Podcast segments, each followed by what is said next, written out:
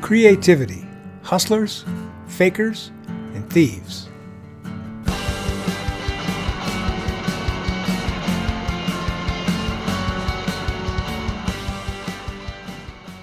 Creativity is not the province of just a chosen few. Those who fear they have nothing to say or that it's all been said before can also grab the fire. But our ideas about practice, quality, or failure shape our work. New artists, working artists, strugglers, those who have been at it all their lives grapple with these same concepts. This is the heart of our endeavor, finding the different and similar ways that artists work to be creative. On creativity, hustlers, fakers, and thieves. Welcome, welcome one and all to Creativity Hustlers, Fakers, and Thieves. Ali, how are you?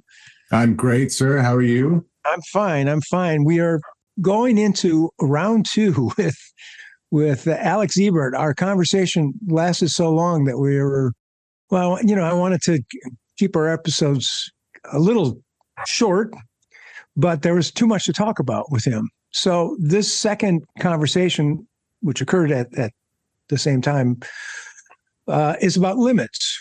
This is one one thing that I think people just starting out don't recognize is the the power of limitation, how it frees one up rather than constrains you.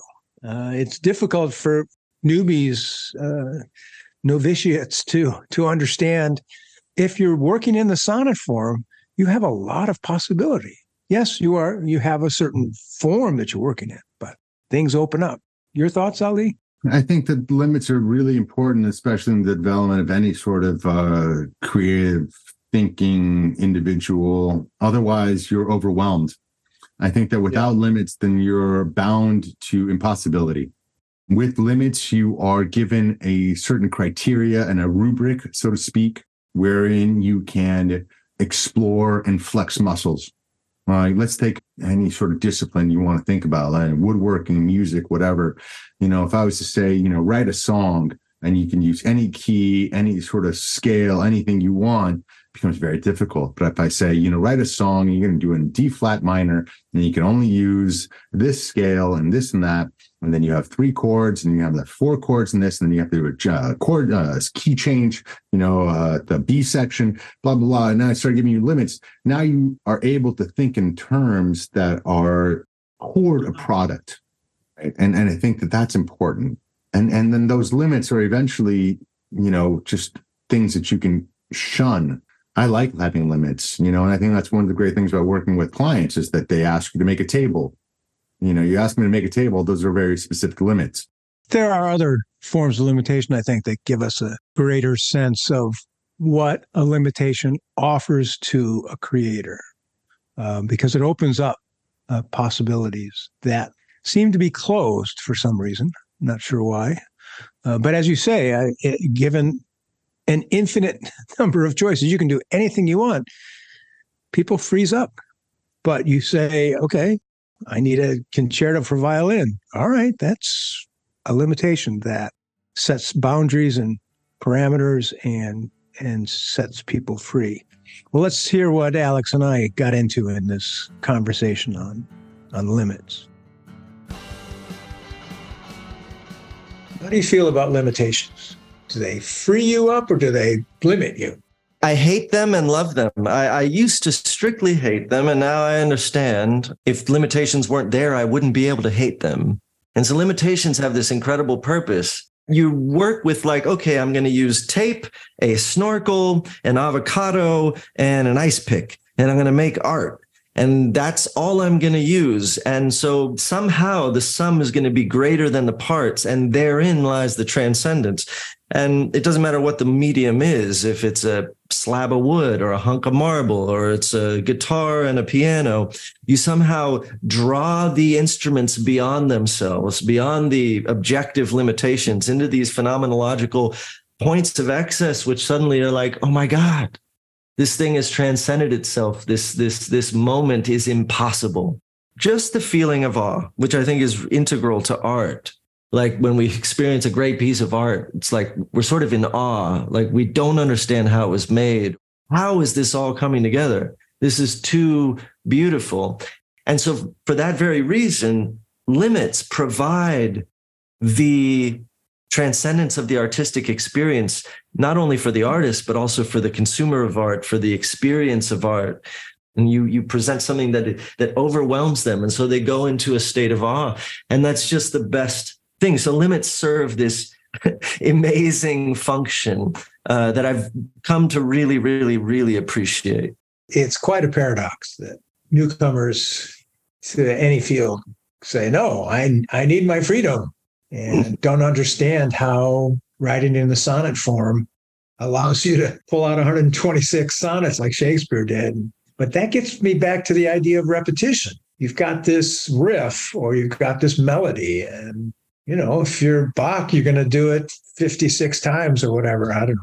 Over and over and another version, another version. I know one artist is a furniture maker too, and he told me once he just mines an idea. Once he gets an idea, he just works it until the vein runs dry. When we repeat something, it's not a sheer repetition, it's also a pure difference, meaning a, a purely contextual temporal difference without any other sort of difference added. It's just this temporal contextual difference. There's these really pure differences when we're just thinking about time and context that we can't discount and if we start to embrace that, I don't know, I, I, haven't embraced that to the extent that I'd like to, but I do think that there's room for that even in music. Well, there's a sense I have that we have gotten to the point now where we can't even come up with a new style, style of song, style of architecture, style. We're repeating our repeats. Originality has always been overrated, but even more so now which only leads me to understanding story. Tell me a good story. I'm listening. and that's what I think your music can do. Yeah, music can tell good stories. There's a lot of speculation that, that AI could help with the newness, like, you know, the new factor. Like, is there are there going to be new forms of of art that are suddenly created that we just simply couldn't imagine before? I don't know. So far, I'm not seeing that. Art forms like yours that have tangible origins, I think, are in the clear. It's going to be art forms like mine that are going to really end up becoming consumer based art forms, by which I mean where the consumer is essentially the artist. And they're just deciding what they're going to watch, listen to, hear, etc. Well, talk about homogenization. I mean, be careful what yeah. you wish for. I mean, you look at the world of photography and and what has happened, it's remarkable on the one hand and a damn shame on the other. Uh, everyone's got a camera. Yeah. Can everyone take a good picture?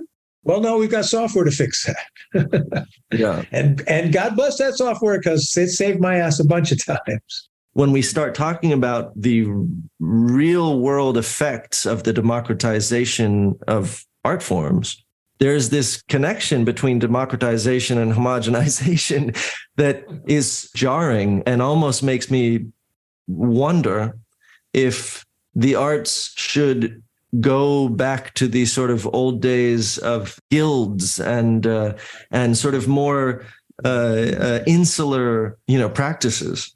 On the one hand, uh, I think it should, but that means that there will be strict limitations put on you, and there are there's only you know one way of doing things and you're going to sure, have to learn sure. it and i've talked with ali about this it's that state of being when one is creating that flow state the psychologist uh, Csikszentmihalyi wrote the book called flow is a place you can't just flip a switch and have it occur you've got to work at it you've got to go through that period of uncomfortableness but when time stops and you're being challenged and you're doing the work, whatever that work is that you were meant to be doing, that's what I'm after. It doesn't occur for me all the time. If people understood that more and they got to experience that more, I mean, it, first of all, it's just life enriching. So whether you access it or not is is up to you. I, I think when you do, you understand that there's it's a different place. Good things can yeah. come of it if if you practice at it. Great things can come of it for yourself, maybe for other people too. You know, I wonder if the flow state is intrinsically linked with risk because uh, I have read some studies on the flow state that did suggest that the flow state is actually highest when risk is highest. Yeah. And they Well, yeah. and when you know everything, or when you have the tools laid out and all you have to do is give a prompt into AI and you get Right. spit something out, you sort of circumvent your ability to have the flow state because you've circumvented risk. And so I think that risk is an important factor in the not only the creative process, but in in achieving that sort of phenomenology of the flow state. When we talk about the democratization of the tools of, of creativity, largely what we're talking about is the uh, erasure of the risk associated with creativity. So, you know, these days you don't any longer have to play a drum beat. You just have these stock drum loops that you just insert. That cannot produce a flow state. That, No. that, that process of selecting and implementing is strictly curational. And yet, that risk balanced with your knowledge, and if you succeed or if you fail and learn something, it's great. I think it's a really important topic more and more to break apart the experience of creativity and, and whatnot, especially as these tools, these creative tools are democratized. And No, Wow. I, I think it's a good point about the the risk factor because everything has been taken down to such levels that anyone can do it. I, I got accused once of being an elitist, and I thought to myself, "Well, that's good." you too can be an elitist. I think that that's that's right. I used to be really against all forms of, I mean, elitism, but also just even in some ways difference. But I didn't understand it as uh, an opposition to difference. But when you insist that everything be flattened, you're insisting on a world of totally uninteresting non-difference and and homogenization. And we see a fully landscaped flatland now uh, occurring with music converging upon a almost the same beats, the same sounds, the same rhythms, the same chords, and that's actually studies that have done that, and not just my my sentiment. When I was young, when I was about Ali was here actually for this. I I stood on a pile of books and put a noose around my neck and and put a wad of seven hundred dollars in my mouth for this uh, installation where I did this uh, performance art when I was about twenty two, and I stood on the pile of books about two and a half feet high for five straight hours. It was super difficult, but I managed to balance there. And one of the books was in defense of elitism. and at the time, I just thought it was such a silly, strange title and something that was basically my arch enemy. But now I actually think that I need to read that book, which I never read, but I owned, um, and understand what the argument was, because there is something brilliant to the idea or to the phrase that you just said. You too can be an elitist. There's an inclusivity there, but it's again back to this idea of mastery or a guild or an order. And it's not that there's only one way to do it, but there's this idea that like you have to risk something. You're not just a photographer because you snap away. You have to be engaged in some vivid and vital way with what you're doing. Otherwise, forget the output and the product. It might be great. The experience of it, you have not got to experience what it is to be an artist. And that's the, what people don't understand. They, they think it's product. It's the experience that changes the artist. That experience of of creating that that work, and the Yeah. fact that something happens at the end of that period of time is sort of bonus, but it's Yeah. what's happening inside to the artist. That's uh, Yeah. is so important. I'm real big on intention. So when you design a piece of furniture, it's a piece of furniture. Okay, it's a chair. You're going to sit in. But what's your intention with this chair? What is what do you want people to feel like when they sit in it or when they see it for the first time? When you write a score for a for a film, the purpose is to put music to film. Do you ever have the idea of creating a score that stands alone I get a sense that that oh this would stand alone or this piece is like I could listen to this forever but I definitely don't go in with that intention the, the, the intention is always just to elevate the film into something like uh, greatness and you do that by really just asking what does this scene want I like setting the the widest parameters possible with regard to intention I want to give a lot of room for whatever's going to flow through me and not pre-organize uh, all of my routes. But that's step one of my process. Then step two is I send all that to the director. And then the director sends me back, you know, a bunch of notes and they're like, wow, this is cool. That's not cool. This is good. That's not good. Can you make it more like this? And all of a sudden, I've been asked to have a very, very specified parameter of intention, which is make something that's like this, but different. And that's a very difficult task to make something that's yeah. just like something else, but totally different. Inevitably, I'm like, uh, invariably rather, I'm always frustrated with that and, and kind of like, ah, oh, here we go again. I got to do something that's just like something, but different. But I love that process also invariably because there's something about, first of all, trying to emulate the greatest scores of all time. Because I've had been fortunate enough to work with directors who aren't sending me sort of like schlock things to try and, you know, imitate. It's like Bernard Herrmann and fucking just great scores. That becomes the way I reorient. I'm like, oh, well, here I am learning again.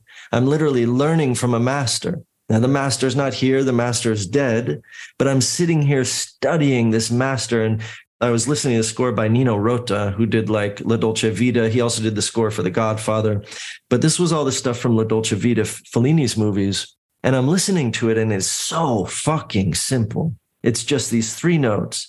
Da da da da da da Da, da, da, da, da, da. That's it over and over again. It's very simple. And I'm like, I can do this. This is the easiest thing I've ever heard. And I sit down, but I have to do something different. Remember, I can't just do that. I have to do something completely new, but has that feel. And it took me a fucking week just to get close. It was almost impossible. How is this simple feeling so complicated or so complex that I'm having trouble approaching it. And I started pacing around the studio like fucking, I'd like sit at the piano and be like, is this a melody that has that feeling? Well, several things pop into my head. One is how alike our approach is to understanding great work. I mean, you have to sit down and tear it apart and then try not to copy it. I call great design reverent theft. yeah. Plagiarism is just, hey, hey, I stole this. Yeah, I like reverent theft. I think that that's right. Yeah. It is hard work. And that's that's the one thing about the homogenization of photography, for instance, that you know people don't recognize what it takes to become a really good photographer is become good at anything. It takes work. And yeah. that journey is a part of it. That journey is is an important part of it. There's no yeah. sidestepping it. There's no shortcut hey, could I skip those those middle 10 years when it really sucked to be you? Nah, you don't get to you don't get to skip those 10 years. You got to suffer through them because that's the fire. This particular topic about what is an artist, who is an artist, like what like what makes an artist, I've been very in the past uh, has been a, a, a very fiery topic for me because I've hated, like almost loathed moonlighting artists. Like just like, oh yes, I'm having a show. It's like, oh yeah, of what? And they're like, oh, I'm a poet now. Okay, cool. I want you to be a poet. I want to support you. But until I've seen you fucking suffer and just struggle, until I've seen your compulsivity, until I've seen that this is something that you can't not do, I'm not going to respect you as an artist, but that's okay. You don't need my respect, but just FYI. And I have people over here to record. And this bass player the other day, just last week, we record and then we leave. And he's like, looks at me, he starts smiling. He's like, You're the hardest working guy I know. And I was like, Really? And he's like, Yeah. He's like, You really work hard. I was like, Okay. I mean, you don't even really know me very well. Like you come over to record once in a while, but he left and I started thinking, I, I, had kind of forgot. Like that's been reflected to me many, many times. I don't actually need to work. But I have to do it because I know that there's there's another creature out there to be discovered. There's another instance of unknowing, this this sense of being your own astronaut. And discovery is not just discovery external to yourself, but discovery internal to yourself. There's just more there. And that desire, that drive in and of itself creates sleepless nights and uh, and difficulties in your relationships with people. And you're you know because you're obsessed about this thing or the other thing but you know that it's beautiful and it's fully worth it. And there's something about that that ends up nourishing the world in a certain way. Yeah and we don't know what the effect is on on other people. Like people can say oh this changed my life. And you go okay that's great I don't know how. I don't know how that's possible, how I could have done that. And yet, that total immersion into wanting to create is that place you have to be at if you really want to be an artist. Yeah, years ago, I had a, I had a choice to make: staying in a relationship and having kids, and I chose a selfish path. I made the right choice, and I regret it. I'm talking today with Alex Ebert. He's a composer, writer, I'm going to say musician, thinker. Thanks, Alex. This was a lot of fun. Thank you so much. Thank you. Yeah, I agree. This has been uh, it's been wonderful. Well, that was my conversation with Alex Ebert from the topic of lyricism. Our conversation drifted, skipped, and flew into all sorts of places concerning creativity. It was great fun. Um, in the first episode, which you should listen to if you haven't, please check that out. Alex and I talked about lyricism and what makes something beautiful to our senses. But as we engaged in that chat, it became clear that limits were an important part of that process and would actually force a creator to to new heights.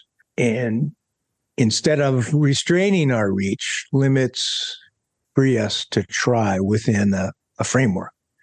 And it means work and it means commitment and you can't skip that middle part of of being creative. But it's that struggle. You and i talked about that ali. What are your thoughts on on these uh, these limits that some people seem to feel restrain them? Well it's it's interesting actually we, in regards to limits alex and i practice constraint based writing. And it really forces you to think in tangential ways to get from one seeming non sequitur to another while maintaining a through line.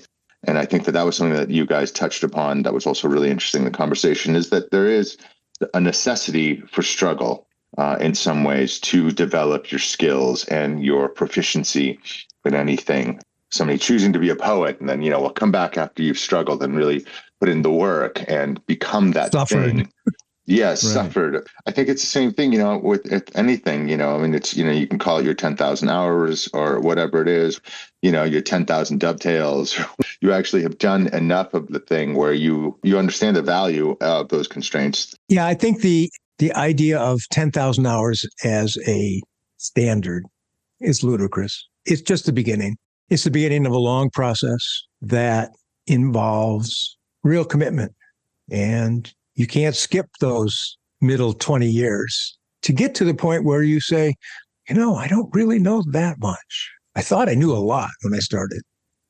It takes time and it takes commitment. And those oh those middle years are tough.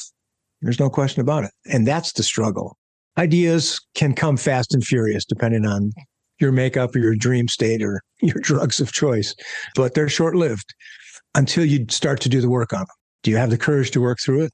And if you do the the rewards are amazing because you get some sort of thing whether it's time based like a song or a play or or it's words on the page or it's an object and that's great. But the other thing it does is feed the artist. There's something that occurs by being in that state of struggle and perhaps flow that helps feed them as a as a human that not doing it's a it's a loss. It's a real loss. Ali thank you for joining me today. And thanks everyone for listening. This is gary rogowski. Thank you